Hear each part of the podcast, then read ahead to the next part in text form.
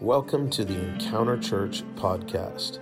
For more information about our church and service times, please visit revival.me. Enjoy the message.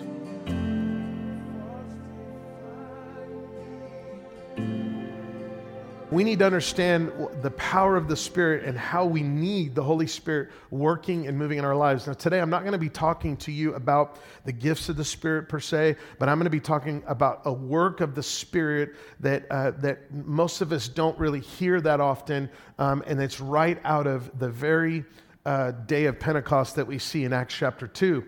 And now, Pentecost was 50 days after the resurrection, it's after the Passover.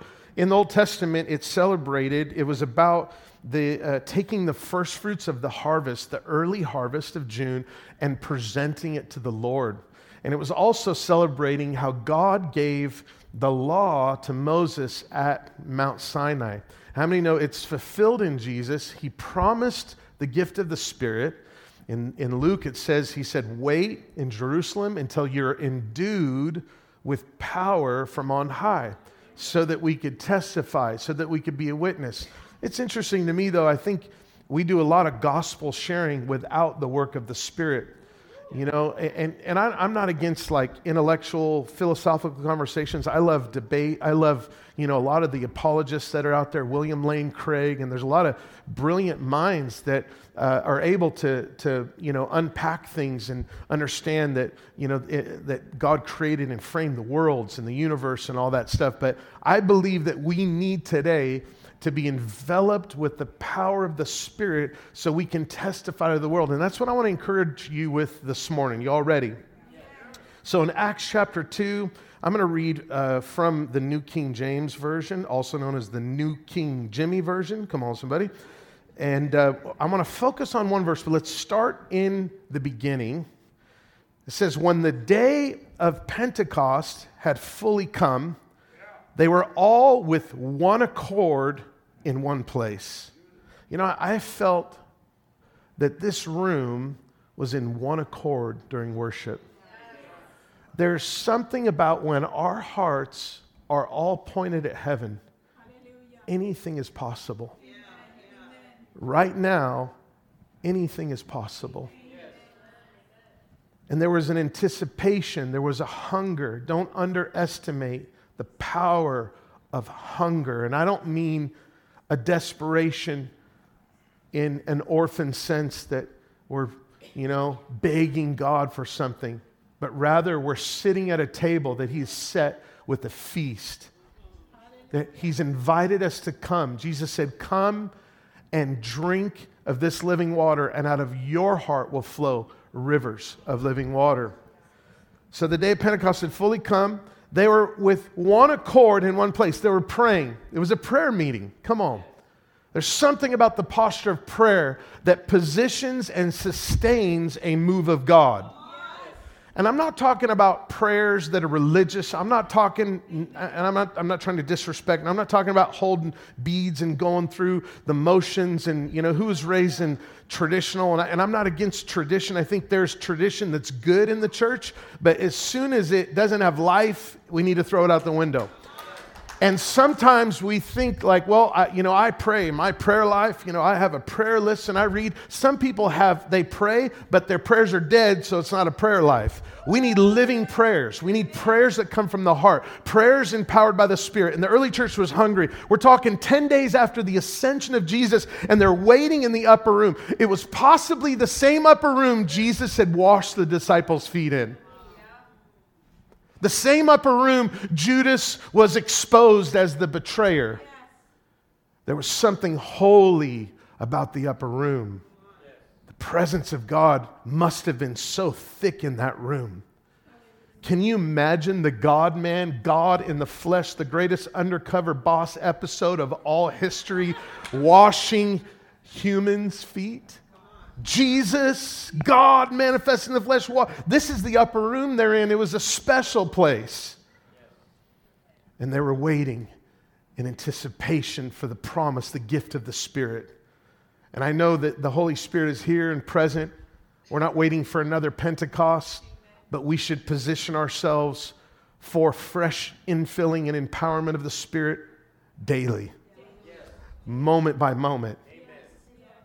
And I'm not talking about emulating a charismatic church or Pentecostalism and learned behaviors that we've learned. There are some things in the culture of charismatic stuff that we probably can do without. But what we cannot do without is the power of the Holy Spirit. Are y'all with me this morning? I've got through one verse. Help me out. Jesus, help me. And suddenly, come on, say suddenly. When you position yourself in a place of hunger, God, it like permits Him. It, it opens up a window or a doorway, if you will, for Him to move suddenly. There's something about hunger that moves the heart of God. It says, Suddenly there came a sound from heaven like a rushing, mighty wind, and it filled the whole house which they were sitting. And then it appeared to them tongues of fire, and it sat upon each of them. It says they were all filled with the Holy Spirit, began to speak in other languages or other tongues as the Spirit gave them utterance. Can you say amen? amen? Now, in this moment, can you imagine they're waiting, and then all of a sudden, fire, wind, and then they're speaking in tongues. Now, there's two different things that are that's happening here. We're going to talk about uh, one of these things that's happening. They're speaking in actual languages of the people. The Bible goes on to say that uh, it didn't stay in the upper room; it went out into the streets. Because what God does in our midst is not meant for us to try to contain it or control it, but cultivate it so it floods the earth. There's a story, Bill Johnson, if you don't know who he is, Bill Johnson is the senior leader at Bethel Church in Redding, California. A powerful man of God. I've actually been listening to his sermons since the early 2000s. They really shaped our church culture in, uh, in Las Vegas, and we be, uh, became connected with some of the Bethel uh, graduates and students. We had teams that would come out, and we really just honored the move of God there. And he tells a story when the revival began to break out they would be at a prayer meeting, and this roadrunner, he had never seen a roadrunner, lives in Redding, California. They're not as common there. This roadrunner would just show up outside the window of their prayer meeting.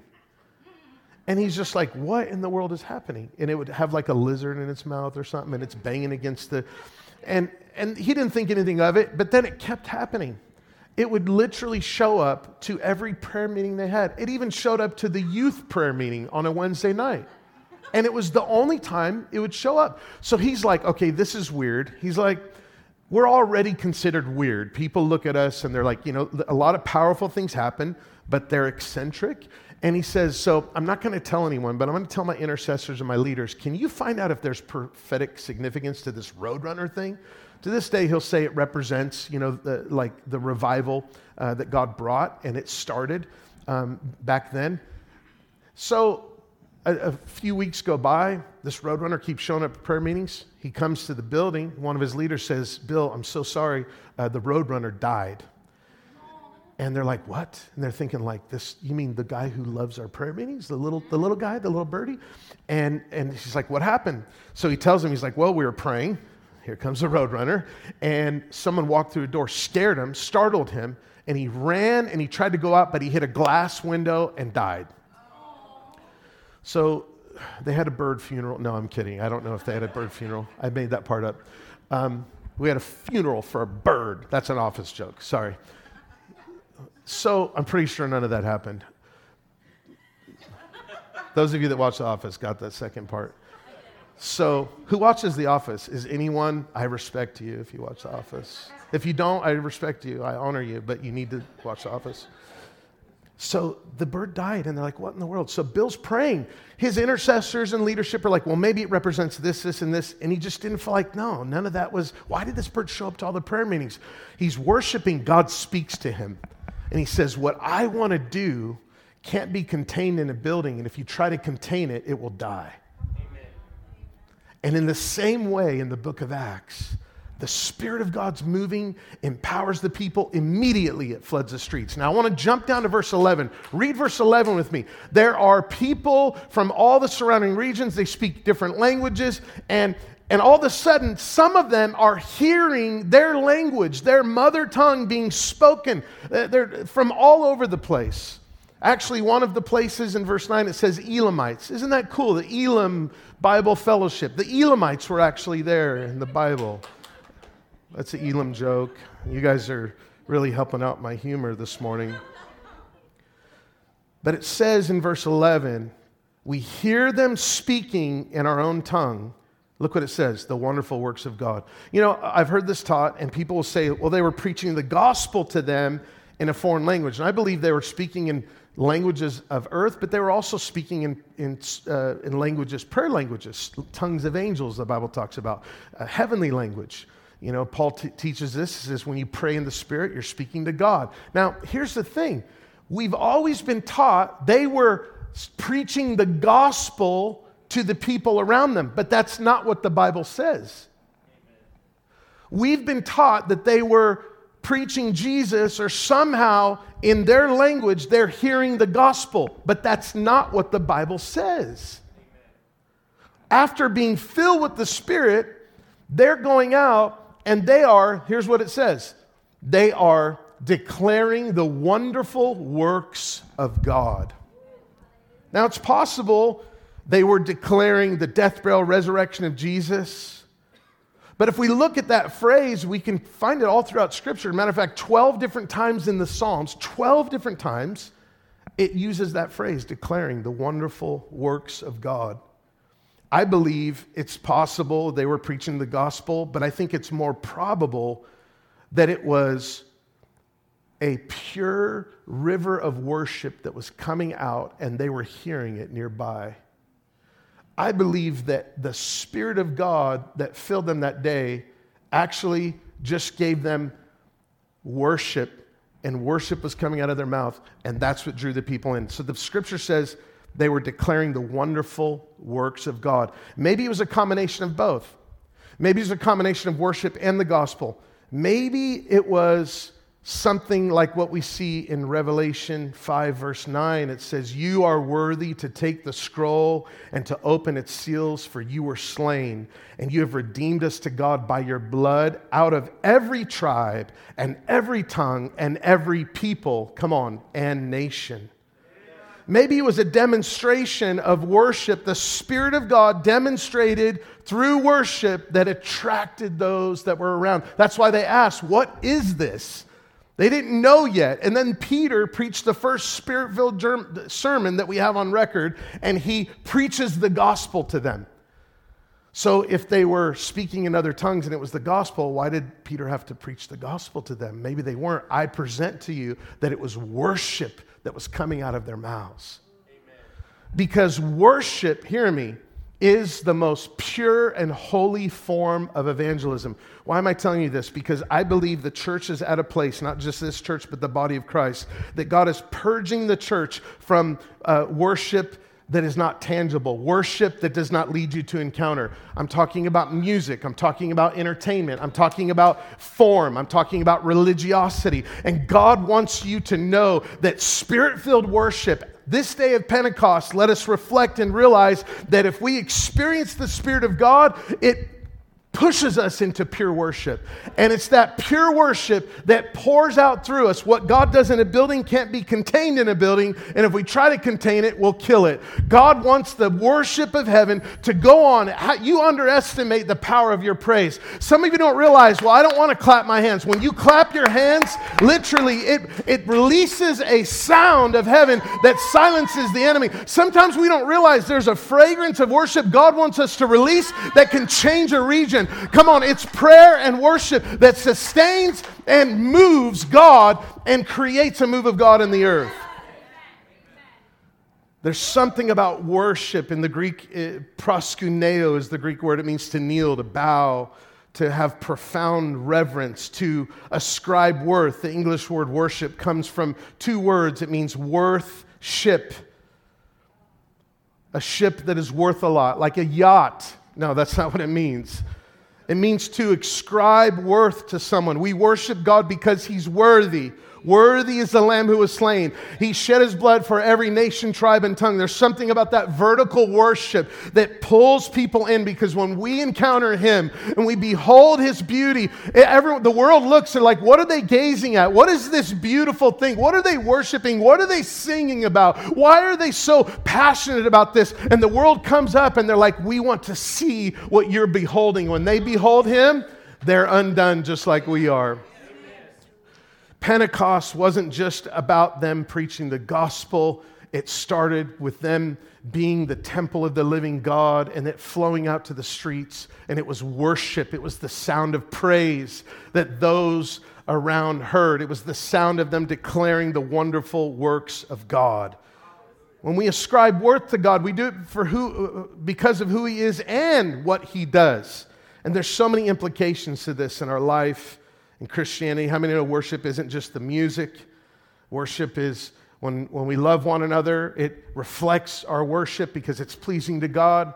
Worship is not just the time that we play music in the beginning part of the service. Worship is now too because our hearts are yielded, because we're taking time, we're fellowshipping with God, we're listening to His Word.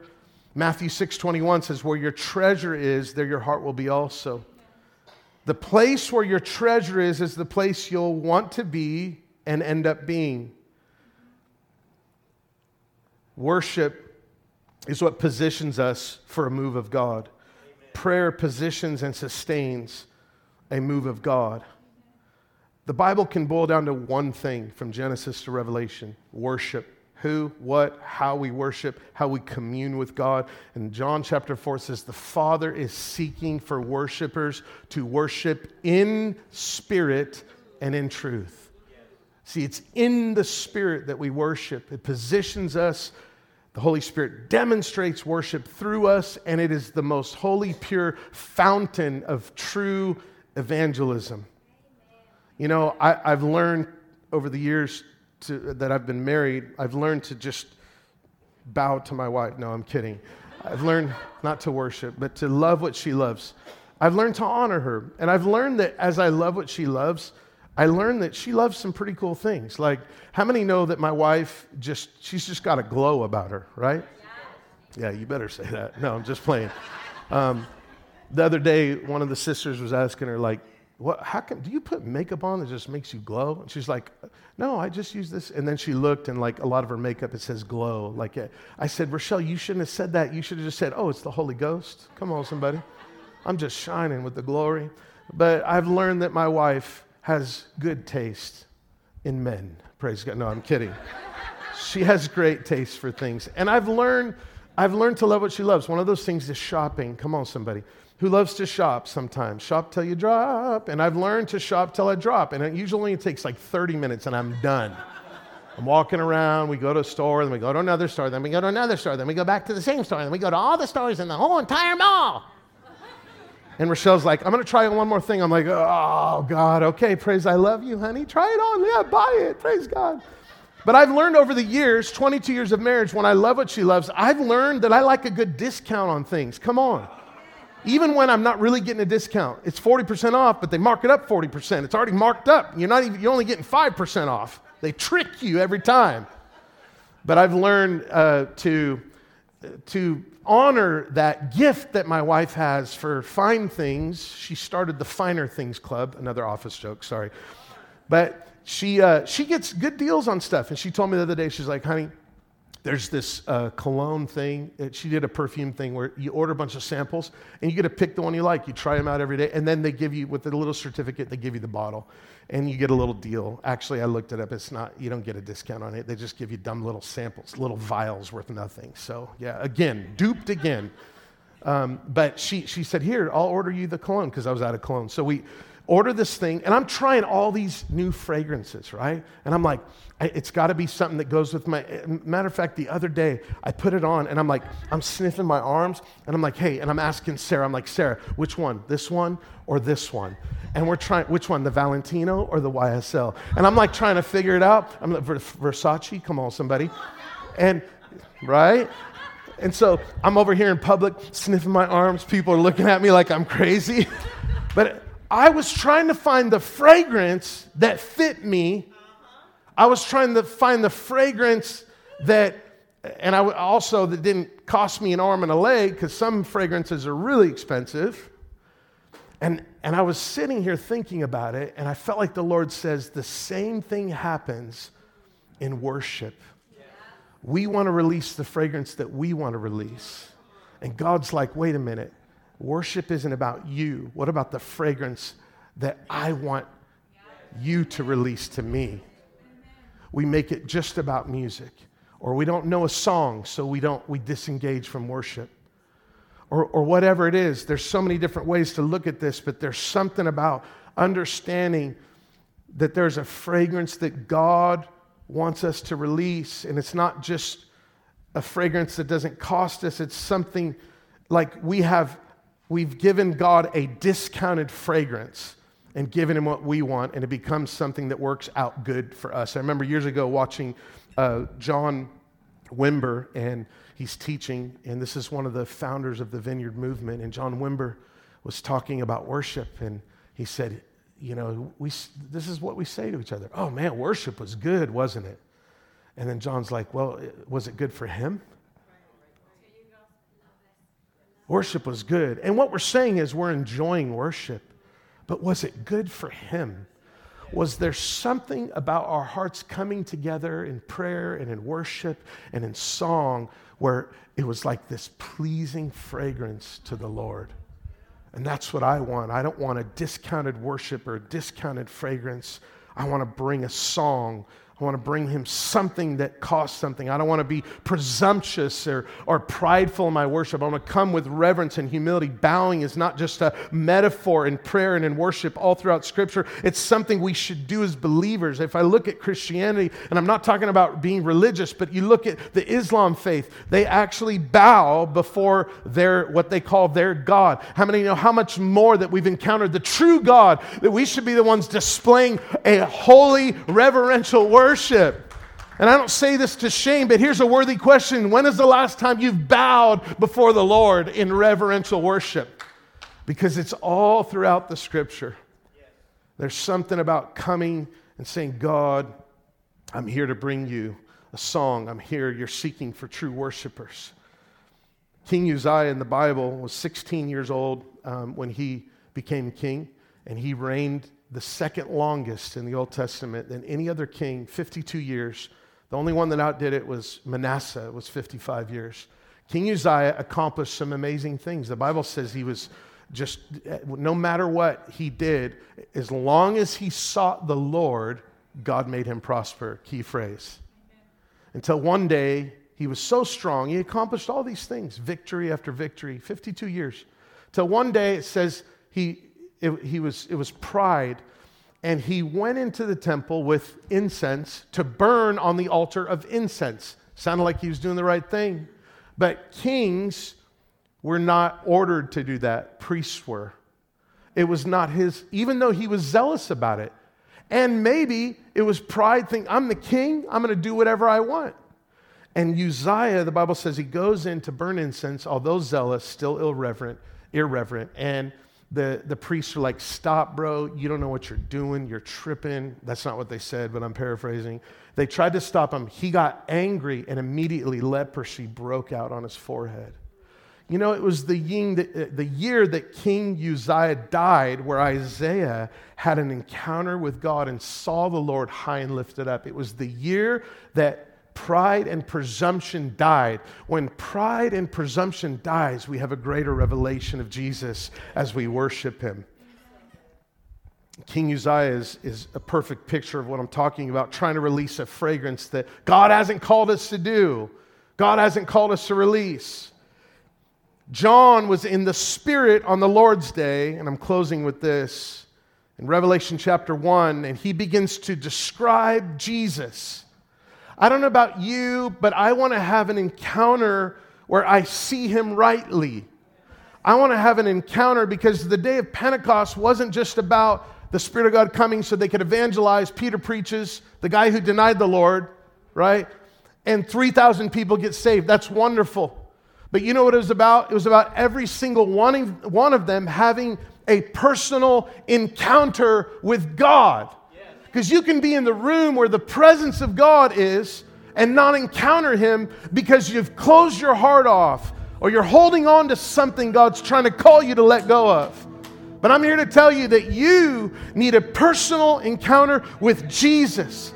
And like John, before he sees this heavenly worship, worthy is the lamb that was slain, which I believe is a perfect picture of probably what they were saying on the streets. And they said, We hear them speaking in our tongue, and they're declaring the wonderful, magnificent works of God. Worthy is the lamb. Before that, he encountered the Lord and he describes him. John sees Jesus and he says that he saw someone like the Son of Man wearing a full length robe with a golden sash over his chest. His head and his hair were white like wool, white as glistening snow. His eyes were like flames of fire. His feet were gleaming like bright metal as though they were glowing in a fire. His voice was like the roar, the sound of many waters. I want to see the fire in his eyes. You see, a church that is spirit filled is a church that demonstrates vertical worship, that we behold him and we become more like him. And as we behold him, the world is saying, What are you looking at? I want to see what this is. And when they see the fire in his eyes, they have an encounter with Jesus, the same Jesus John did. And it says, When he saw him, he fell down at his feet like a dead man. Jesus manifests his presence and power in such a way, I would call it this it's worship that it's good as you're good as dead. You're good as dead. You're undone. You're face down. I've had encounters with the Lord. I remember years ago I was preaching on the Azusa Street revival, and I said, I'm opening up the altars in fact, I open up the altars right now if you want to come and bow and worship and you want the spirit of reverence to brand your heart again.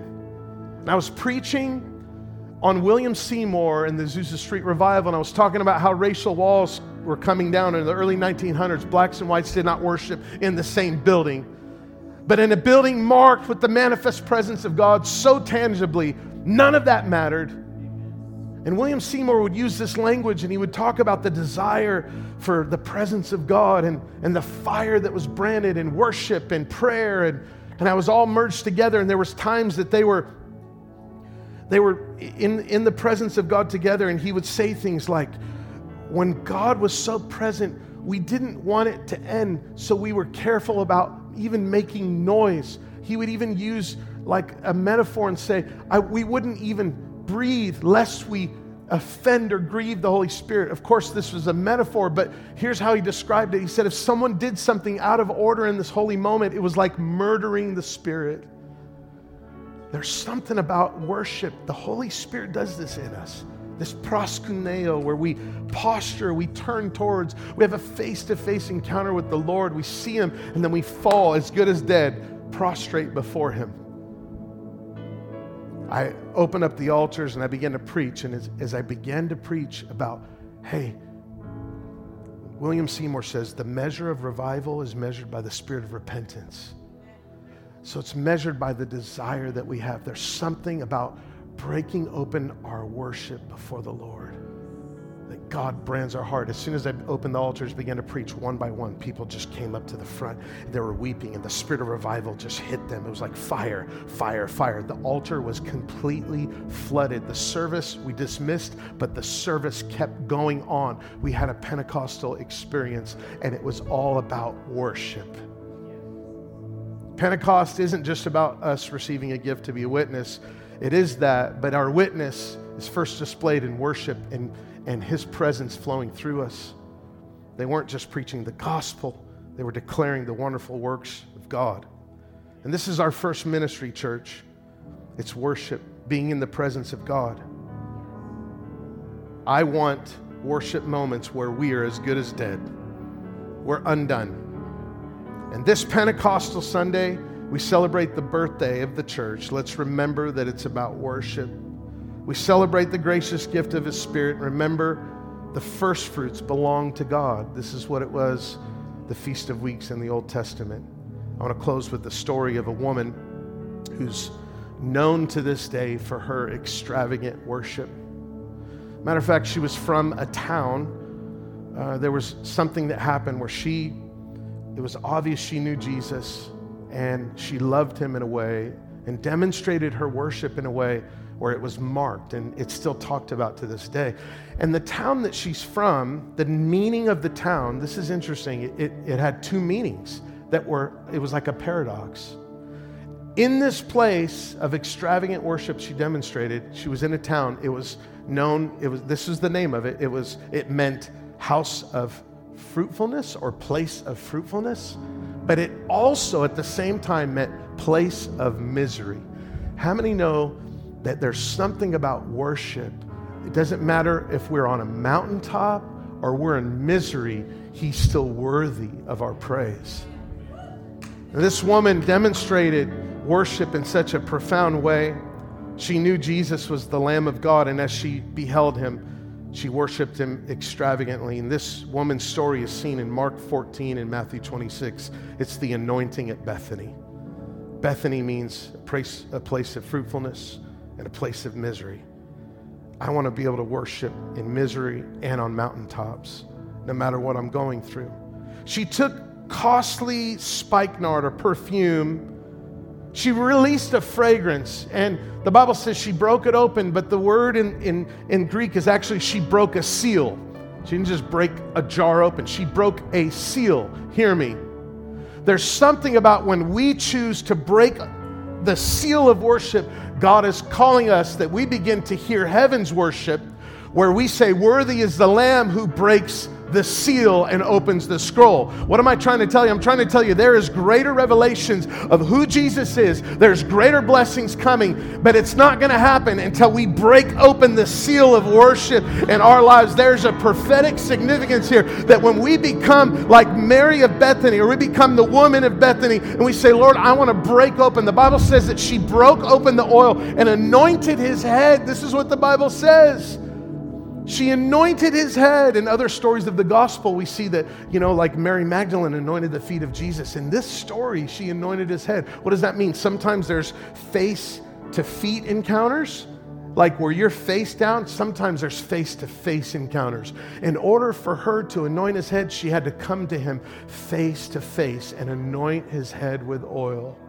That's the worship God is stirring up on the inside of us. It was a face to face worship encounter he alone is worthy to break the seal. So I want to break the seal that contains that costly worship and bring it to Him face to face. Can you say amen? When we break that seal, we demonstrate reverence and, and we release a fragrance that He desires. We experience a greater revelation of Jesus. In Romans 11 36, Paul says, For from Him and through Him, Jesus, and for Him are all things. To him be the glory forever and ever. Amen. That's the ending of Romans chapter 11. How many know there's no chapters when he wrote the letter?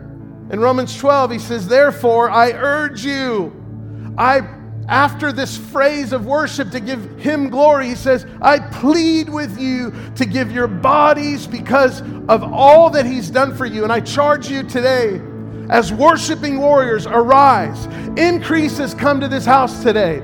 And God wants to mark you with a fresh fire of worship Worshiping warriors have fallen asleep, and I'm here to wake them up. I'm here to tell you to get rid of that garment of heaviness and put on a garment of praise. I'm here to tell you there's a fire of the Holy Spirit that doesn't just make you speak in tongues, but it causes you to magnify the Lord, and everybody around you hears it and sees it. And I urge you to present yourself a living sacrifice because this is the way that we truly worship him. This is what it says in Romans 12 1. Stand up with me. Come on, let me pray for you. Father, I thank you for this Pentecost Sunday. I want you to begin to pray with me right now. Would you come on, lift your voices, lift your voices in prayer. Father, thank you right now for fresh fire. We're hungry, Lord. We're hungry. I'm going to open the altars up. If you want God to brand you with a fresh fire, run to this altar. Don't hesitate right now, run to this altar. Fresh fire of the Holy Spirit. When you come, cry out to the Lord. Begin to pray. He's worthy. Worthy is the Lamb. Worthy is the Lamb that was slain. Come on, lift your voice to worship you. I live. Hi, Pastor Zach here at Encounter Church in Rochester, New York Hope you were blessed by that message. And we want to give you an opportunity to sow into the ministry if you'd like to. If you would, just go to revival.me and click on the button that says give. Thanks again and have a blessed, blessed day.